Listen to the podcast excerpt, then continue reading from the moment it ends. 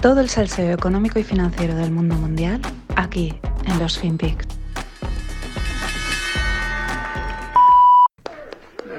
Oh, teachers, I, you know, I sleep with the teacher every night.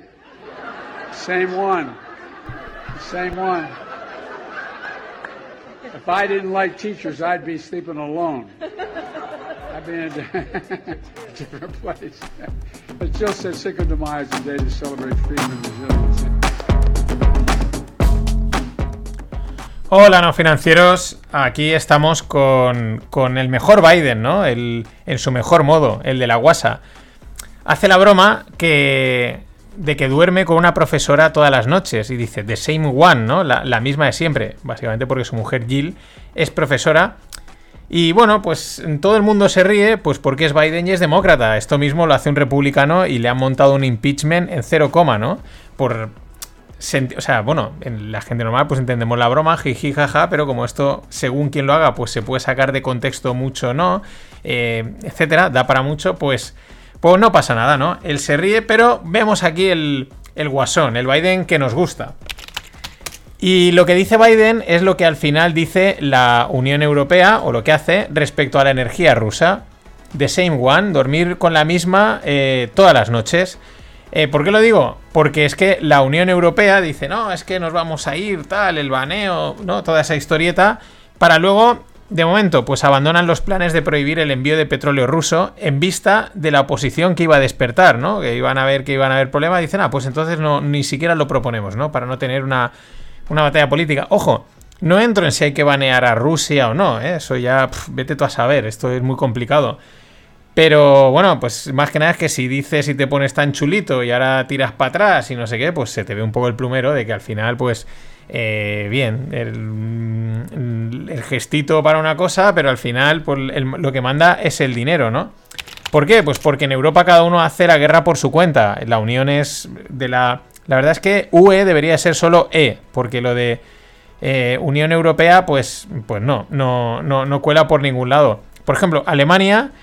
buscaba evitar estas sanciones europeas sobre el gas ruso, ¿no? Buscaba evadirlas, ver cómo se las saltaba, porque dicen, nosotros ya tenemos nuestro plan para reducir la dependencia de aquí a dos mil veinticuatro. No nos fastidiéis, no, no, nos, no nos liéis el, el eso, nosotros nos hemos trabajado. Luego veíamos, por otro lado, unos que se compraban, ¿no? Pues que si compraban rublos para pagarle, tal, en fin. Eh, unión entre comillas. Y con esto un recuerdo, es que la guerra sigue, porque... Mmm, de repente, bueno, pues ya no se menciona tanto, ¿no? Eh, casi parece que no hay guerra o como que está reducido desde que ha dejado los rusos de atacar Kyiv. Eh, pues, pues nada, eh, pasa como más desapercibida, ¿no? Eh, claro, es muy interesante, ¿no? Como los medios, como enseguida cambian el foco, mmm, le das un poquito menos de presencia mediática y aparte, pues se une a la normalización, ¿no? Es como que, ah, sí, ya están en guerra, ya vale, bien, tal, ¿no? Ya, ya no te impactan, ya no te impactan tanto las noticias como, como en ese momento. Pero claro, es que también salen noticias que apoyan, llamémosle, entre comillas, esa tranquilidad, esa... Bueno, esto parece que se está encauzando, aunque siguen a tiros. Hay que decir que lo que se pronosticaba es que el día nueve de mayo era eh, la festividad de la nación rusa, ta, ta, tal, y que entonces ahí Putin era cuando iba a anunciar el, pues que había conquistado los territorios, bla, bla, bla. Eso al final no ha pasado. Pero bueno...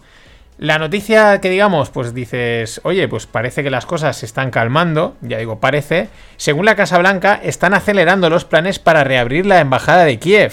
Bueno, pues eso es que no, no preverán muchos ataques o no preverán que van a ir a por la capital y se quedará todo concentrado en, en el Donbass, en el lugar y este, pero eso no quiere decir que el problema no esté, ¿no? Esto es como, ah, bueno, es que lo hemos arrinconado, están allí dándose tiros, bombardeándose, matando a la gente... Y bien, pero bueno, pues podemos seguir, ¿no? Nos gusta, en general nos gusta evadirnos porque la realidad es bastante dura. Era simplemente un recuerdo de que la guerra sigue ahí. Vamos con, con un variado, un variadito de, de noticias. Tesla, que ayer hablaba del, del confinamiento, del posible confinamiento de las fábricas en Shanghái, bueno, pues produjo un ochenta y tres coma siete por ciento menos en abril en China, en sus fábricas de China, un ochenta y tres coma siete por ciento menos, se dice pronto. Y no exportó ningún coche. Bueno, aquí podemos plantear todas las dudas que queramos. ¿Es por el COVID? ¿Es porque hay falta de demanda? También podría ser, y lo ocultas con el COVID. o ambas, ¿no? Es muy fácil abrir, lanzar, ¡guau!, datos buenos y luego este ya, fijaos que pasa más desapercibido. Es el juego, amigos. BlackRock, ¿no? La, una de las tres grandes gestoras de fondos del mundo, pues abandona su visión alcista de China tras la caída de un veintiocho por ciento de los índices chinos. Mm, ¿Qué le preocupa a BlackRock? Pues los confinamientos y los lazos China-Beijing. A buenas horas, amigos, ¿no? Estos es que... Eh, Hay que seguirlos, hay que estar atentos a lo que dicen, pero es que saben cómo funciona el mundo de las finanzas. Y tú a la gente le tienes que decir lo que quiere oír. Los que dicen lo que lo que es, lo que la gente no quiere oír, pues nada, no, eso no, no prosperan, ¿no? No, no tienen oyentes. El otro día me decían, ¿por qué? ¿Cómo, cómo tenéis tan pocos oyentes? Digo, pues porque no decimos lo que, lo que la gente quiere oír, ni de la forma que la gente lo quiere oír. Ahora, cuando tú dices lo que la gente quiere oír, Pues, pues las cosas te van, aunque cambies de chaqueta como, pues, pues eso, como, como cambias en entretiempo. Es lo que ha hecho BlackRock. Mm, a igual hace un par de meses decía, sí, sí, nosotros larguísimos en China. Esto, buah, esto tiene una pinta que te cagas. Ahora de repente, palazo a China, mm, los confinamientos, los lazos China-Beijing, como si fuesen nuevos. Si esto se sabe de lejos y ahora es que, ah, no, ahora... No, cambiamos la perspectiva, ¿no? Pero vosotros os la coméis. También ves gente, ¿no? Que dice, no, es que el tema este de los dictadores, tal, y dices, pues esto se sabe desde hace tiempo. Y hay gente, hay gestores profesionales, por ejemplo, Margarita Set, que lo llevan diciendo. Este sitio, ojo, porque aquí hay, aquí hay mucha mierda, por así decirlo, ¿no? Pero ahora la gente se da cuenta, ¿no? Claro, cuando te están pegando el palo. Más, Twitter. Vamos con Twitter, que es mmm, el salseíto de la, tempo, de, de esta, de la temporada. Por, de, bueno, por lo menos de esta, de esta parte de la temporada, ¿no? Eh, primero, se espera que Musk sea C E O temporal tras cerrarse el acuerdo de compra. Bueno, esto eh, era lógico, ¿no? No hace falta tampoco que nos lo digan, pero por si acaso se, se confirma. Mientras, él sigue buscando financiación para completar la operación. Esto es una cosa que no estaba nada claro que él pudiese... que él tenga... Bueno, se sabe que no tiene los cuarenta y cuatro mil millones en líquido. Tiene mucha pasta, pero la tienes en inversiones, ¿no? La tienes en acciones, no vas a, no vas a deshacerte de Tesla y esas cosas. En líquido, pues no tiene los cuarenta y cuatro mil, tiene que ir a buscarlos.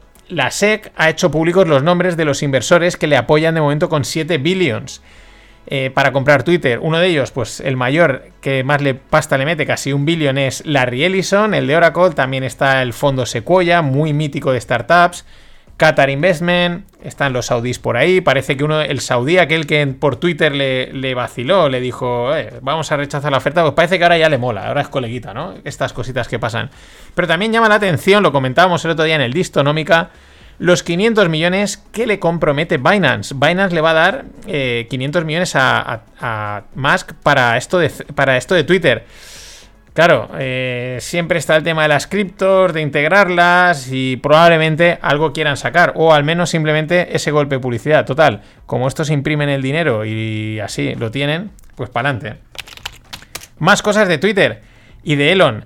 Es, él sigue disparando tweets de vez en cuando y dice, pam, pues tweet para allá. Bueno, esta vez él apunta o dispara contra el equipo de ingeniería de Twitter. O más que contra ellos, contra cómo los han ido contratando. Y lo que viene a decir es que es muy mejorable y que lo primero que hará en cuanto entre es buscar la excelencia en todas las áreas técnicas de la empresa, ¿no?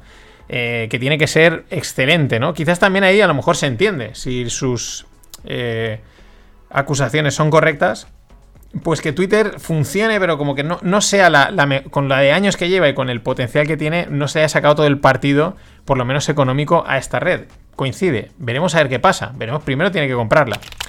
Y por último, asegura, estaba en una llamada hoy y el tío asegura que si se cierra el acuerdo le quitará el ban a Donald Trump. O sea, dejará que Donald Trump vuelva a Twitter porque dice que le parece, pues bueno, excesivo, ¿no? Recordad, yo creo que es muy colega de, de, de Donald Trump y quiere favorecer el, el discurso libre. No sé, pero si lo va a favorecer o no. Pero si vuelve Donald, esto va a volver a ser muy divertido. Donaldo. Bueno, siguiendo con la S E C, la Nvidia... Eh, o sea, la S E C le pone una multa a Nvidia de cinco coma cinco millones porque no han conseguido explicar el impacto de la minería cripto en su negocio de gaming. Vale, mm, puede que haya opacidad voluntaria, ¿no? Que ellos sepan lo que pasa y dicen, ah, no sabemos, prefiero pagar los cinco coma cinco millones. Esto es muy parecido a lo que hacen los bancos en, con, cuando hacen sus jugarretas con los tipos de interés y tal. O también puede que se esté minando en la sombra y por puertos desconocidos y que no puedan explicarlo. Lo digo porque no será el primer rumor de ordenadores y móviles que minan sin consentimiento. Me acuerdo un día que un oyente me decía, oye, cuando oigo tu podcast a través del, de Substack, de repente eso se pone a sonar, digo, no tengo ni idea, a lo mejor están haciendo alguna jugarreta por ahí detrás, quién sabe.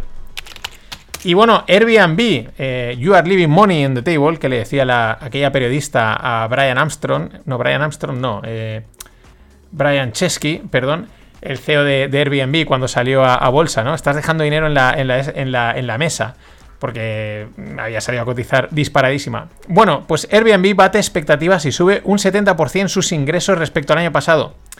Esto hay que cogerlo siempre con pinzas, claro. Mejorar tus ingresos respecto a un año o a los dos últimos años, sobre todo en tema de turismo, una subida así, pues digamos es fácil, ¿no? En algún momento te vas a recuperar. Pero también es verdad que es un síntoma de que parece que el turismo se recupera. Parece. Contenemos la respiración, tocamos madera. Y también os dejo en la newsletter un tuit de, de una emprendedora todoterreno que se llama Claudia Giraldo, de aquí de España, que está metida en veintisiete cosas, pero me llamó la atención, es algo que mmm, se palpa, ¿no? En, en comentarios por ahí, ¿no? Y dice, ella tiene una entre las cosas que tiene, tiene una agencia de publicidad, de marketing, y dice, repasando los números de la agencia, en mayo del año pasado facturamos ochenta y cinco mil euros y este mes no llegamos ni a la mitad. Dice, se nota que hay contención de gasto y mucho atraso en pagos. Ojo a este tipo de mensajitos de negocios directos, directos. Y bueno, mañana o pasado hablaré de las caídas de los mercados y el tema cripto. Vamos a ver qué pasa, vamos a ver cómo, cómo continúa la semana. Ya sabéis, le damos su, su tiempo. Fue, una, fue ayer, fue una escabechina. Esperemos a ver en qué queda. Mientras, alguno ya ni esperar a ver qué pasa ni nada. Tiger, que es uno de los mayores hedge funds del mundo, viene a ser como un conglomerado súper amplio de fondos, tiene un montón de patas, ¿no? Y es uno de los mayores, muy bestia, reconoce unas pérdidas de diecisiete billions durante este año. Es una de las mayores pérdidas en hedge funds de la historia. Lo bestia es lo siguiente, es que en cuatro meses, en tan solo cuatro meses, le han volado dos tercios de las ganancias acumuladas desde el dos mil uno. O sea, en, en cuatro meses ha perdido dos tercios de lo que ha ganado en los últimos veintiún años. O sea, es que aquí no se salva nada ni nadie cuando el mercado saca la, el, bueno, cuando saca, saca la guadaña. También cuadra con lo, que ya, con lo que llevamos oyendo por ahí, ¿no? Que hay fondos cerrando, margin calls, etcétera. De esta, pues eso, esa demolición controlada mientras sea posible, claro está. Y para cerrar esta primera parte, pues Robinhood innova la aplicación de, de trading americana. Y no lo digo con ironía. Eh, van a lanzar la posibilidad de prestar tus acciones, pues como hasta ahora hacían pues las grandes manos, las casas financieras, quizás algún broker por ahí lo permitía, es algo que estaba solo al alcance de unos pocos y bueno, pues lo van a permitir, puedes prestar tus acciones y como si fuese dinero te pre- y te dan un rendimiento y viene muy bien, ¿para qué? Pues para la gente que está a largo plazo, que dice yo quiero estas acciones para los próximos diez años, pues toma, haz con ellas lo que quieras, me prestas y como me las tienes que dar en su momento, sin problema. Claro, está muy bien, pero tiene su punto contra. ¿Qué pasa? Pues que Robinhood se va a quedar con el ochenta y cinco por ciento del ingreso que generen esa, esa, ese préstamo de acciones. En fin, innovación a precio de oro. Pero bueno, por algo se empieza.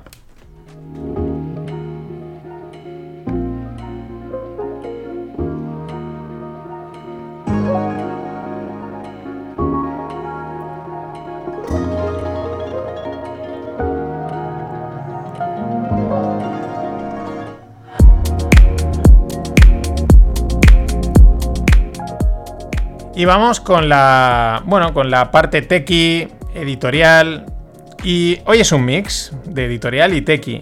He dado con un artículo en TechCrunch, que es una, pues una publicación online de, de noticias tecnológicas, de startuperas y cosas así, ¿no? Y me ha llamado mucho la atención, el titular que ponían era el siguiente, la era del centauro, cien millones de A R R es el nuevo hito en valoración de negocios cloud.